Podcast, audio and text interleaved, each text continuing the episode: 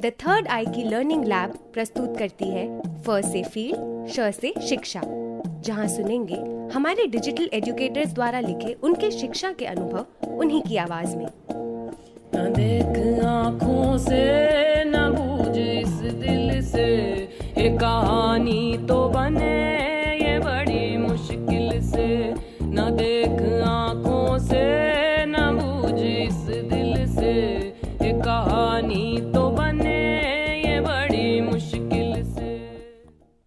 आशाओं से भरपूर करियर के लिए मैंने दिमाग में एक लक्ष्य रखा था। लेकिन मन की बात कह पाना मेरे लिए बहुत मुश्किल था। जगह ही कहाँ थी? खुद के मन का कर पाने की। इस वजह से पढ़ाई के बीच कभी घर वाले आते तो कभी मैं खुद। सब मुझसे आशाएँ भी तो रखते हैं, वो तो निभाना पड़ेगा। वो तो निभाना पड़ेगा। पर क्यों? यही सोचकर एक कहानी लिखी। शादी पर क्यों? पाकुर से मैं अजफारुल इसे सुनाना शुरू करता हूँ। सिद्धू कान्हो मुर्मू विश्वविद्यालय में स्नातक की परीक्षा हमेशा की तरह इस बार भी देर से शुरू हुआ। संथाल मुंडा उराव आदिम जनजाति लोगों द्वारा। अपने भू समित्व संरक्षित के लिए जन आंदोलन इतना जोरदार हुआ था कि यूनिवर्सिटी के छात्र भी परीक्षा छोड़कर इसमें कूद पड़े थे। जन आंदोलन सरकार के खिलाफ झारखंड प्रदेश की दूसरी राजधानी दुमका में ज़्यादा देखने को मिला, जिससे यूनिवर्सिटी का सेशन लेट ही चलता रहा। इतना लेट कि मैं परीक्षा की खबर से भूल चुके थे। तीन साल की कोर्स पूरा करने में पाँच साल का समय लगा। जनवरी का महीना था। प्रथम वर्ष की परीक्षा की तिथि घोषणा हुई तो मैं दुमका जाने की तैयारी में लग गए। तभी मेरे जीजाजी और दीदी दोनों घर आया। पिताजी के साथ क्या बातचीत किया पता नहीं और पिताजी की बातों का एक शब्द मेरे कान में आया। अभी नहीं बताना है। मैं सुबह चार बजे की बस से निकल पड़े। मुझे बहुत ठंड लग रहा था। इसलिए जैकेट, टोपी, मफलर से शरीर को अच्छी तरह ढक लिए।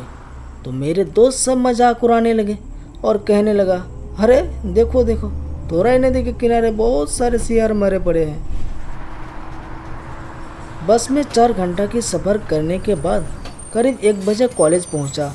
तो परीक्षा प्रवेश पत्र लेने की लंबी कतार लगे थे, जहाँ पर कुछ मनचला लड़का बिना कतार में खड़े होकर पहले लेना चाहा तो हल्ला होने लगा और कतार तितर बितर हो गया। भागदौड़ भी शुरू हो गया। मेरे दोस्त अख्तर और मैं वहाँ से एक पलक में भागकर कॉलेज के पास से नदी के ऊँचे टीले में जाकर ही दम लिए। हिस पिस करते हुए बातें करने लगे। अख्तर भाग दौड़ देखकर बड़ी मौज से हंस रहे थे। मैं तो थोड़ा ख्यालों में था। कॉलेज में दो गोटों में झड़प अरे, ये तो फ़िल्मों में होती है। आज तो उल्टा ही हो गया। तो विषय का परीक्षा खत्म होते ही मैं घर आ गए। घर आते ही भाभी, बड़े दीदी मुझे देखकर मृदु हंसने लगी। कुछ देर बाद भाभी ने बताया कि तुम्हारा शादी की बात चल रहा है। ये बात सुनकर मैं दंग रह गए। शादी? वो भी मेरी शादी? अभी परीक्षा ख़त्म नहीं हुआ और शादी, अभी शादी नहीं करना है। पिताजी को बोलने का हिम्मत जुटा नहीं पाई। माँ से कहा तो माँ ने कहा, लड़की अच्छी है, लेकिन तुम्हारी मर्ज़ी। अपने पिताजी से कहो। किसी तरह हिम्मत जुटाई और पिताजी से कहा, लेकिन पिताजी मुझे ही उल्टा समझाते हुए कहने लगा। शादी के बाद भी तो पढ़ाई हो सकते हैं। मैं तो गंभीरता से बोली, लेकिन फिर भी तो सोचने की बात है ना? ये सब कुछ नहीं सुनना है। तुम्हारी बहन की शादी तय हो चुका है। मैं चाहता हूँ कि एक ही खर्चा में दो काम हो जाए। अकल है कि नहीं, कुछ तो बचत होगी ना? वैसा तो एक दो साल बाद शादी करना ही पड़ेगा। फ़र्स्ट ईयर का परीक्षा पूरा नहीं हुआ और शादी मेरे मन में एक उलझन पैदा हो गई और शादी से मैंने इनकार कर दिया।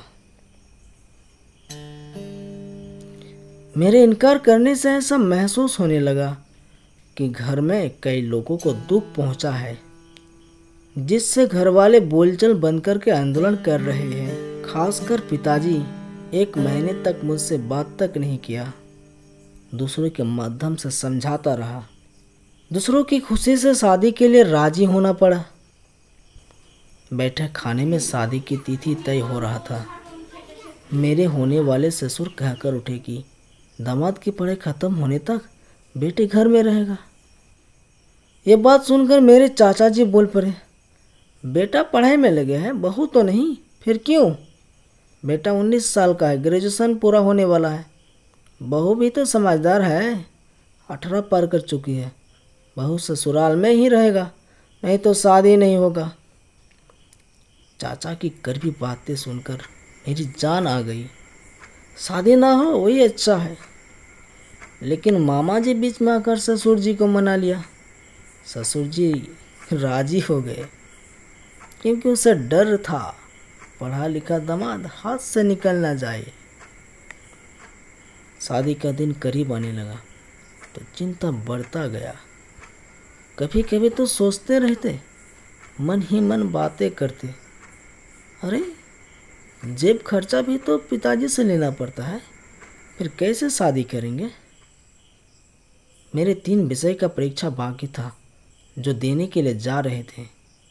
उदास मन लिए बस की खिड़की से देखते रहे। सूरज ढलते ढलते दुधामी टावर चौक पहुँच गए। कॉलेज की हॉस्टल एक तो सुनसान जगह पर। दूसरी ओर माहौल अच्छा नहीं लगा। आसपास कोई बस्ती मार्केट भी नहीं था। तो हॉस्टल में रहने का मन नहीं किया। टावर चौक में ही किराए पर मकान लिए। सुबह सुबह जल्दी उठना, परीक्षा सेंटर जाने के लिए बस पकड़ना। रात में कोई परीक्षा की तैयारी करते तो कोई शरारती करते। प्रेम कहानी सुनाते, ऐसा लगता था। शादी वाले बात तो परीक्षा हॉल में भी गूंजने लगा है। मैं बहुत तंग आ चुके थे, जिसके लिए सोचे थे, परीक्षा खत्म होने पर घर नहीं जाएँगे, शादी भी नहीं होगा। एक दिन घर में फ़ोन लगाया तो पता चला कि शादी की तैयारियाँ ज़ोर शोर से चल रहा है। घर लौटने का मन नहीं कर रहा था तो लेट हो गए। पाकुर का बस नहीं मिला। मेरे दोस्त लोग शिकारी पारा होकर रामपुरहाट जंक्शन पहुँचने का एक तरकीब निकाला। रामपुरहाट से इंटरसिटी एक्सप्रेस में आ रहे थे। मैं इतना डिप्रेशन में था कि स्टेशन पर गाड़ी ठीक से रुका ही नहीं और उतरने लगा। तो इतना ज़ोरदार झटका लगा कि कुछ दूरी पर जाकर गिरे। दोनों हाथ की हल्की हल्की छल्ले उड़ गए। कमीज फट गए। बैग हमसे कहीं दूर जाकर गिरा। ट्रेन की खिड़की से सब झाँक कर देखने लगा। मैं बैग छोड़कर भाग निकले। मेरे दोस्त बैग उठाकर घर पहुँचे। सारी रात डरे सहमे हुए थे। बार बार यही बात सामने आता रहा। अपने आप को पूछता रहा, आखिर मैं गिरा कैसे? कुछ दिन बाद इस्लामी रिवाज से मोहराना देकर कबूल हो गई। शादी के बाद घर में रहने में भी शर्म लगती थी। क्योंकि मेरे चचेरे भाइयों की शादी नहीं हुई थी। जो मुझसे उम्र में बड़ा तो था ही, पर मुदीखाना की दुकान चलाकर अच्छा पैसा कमा लेता। घर से बाहर निकलते ही चौक चौराहे पर लोग मज़ा लेकर कहते, देखो, इतना छोटा लड़का शादी कर ली है। मैं किसी तरह इस बात को टालने की कोशिश करते और कहते, मैंने शादी नहीं की। और किसी को कहते, घर में मेरी बहन की शादी थी। लेकिन मन के अंदर बहुत गुस्सा होता। घर में अकेले गुमशुदा रहने लगा। एक दिन मेरे नई नबीली पत्नी ने मुझे पूछा, आप उदास क्यों रहते हैं? मैं उनकी बातों का जवाब नहीं दिया। फिर वह कुछ रुपया देकर बाज़ार से सिंगार के कुछ सामान खरीद लाने को कहा। तो मेरे मन में बहुत गुस्सा आया और कमरे से बाहर जाकर आम के पेड़ के नीचे बैठ गए। मैं पढ़ाई छोड़ देने का फैसला ले चुके थे तो मेरे दोस्त मुझे समझाता रहा कि कम से कम ग्रेजुएशन कर लो तो कोई प्रोफेशनल बनेगा, नहीं तो इतनी सारी मेहनत बेकार हो जाएगा। मन ही मन उनकी बातों का गांठ बाँध लिए। और मैं बैठा बैठा अपनी परीक्षा का रिज़ल्ट का इंतज़ार करता रहा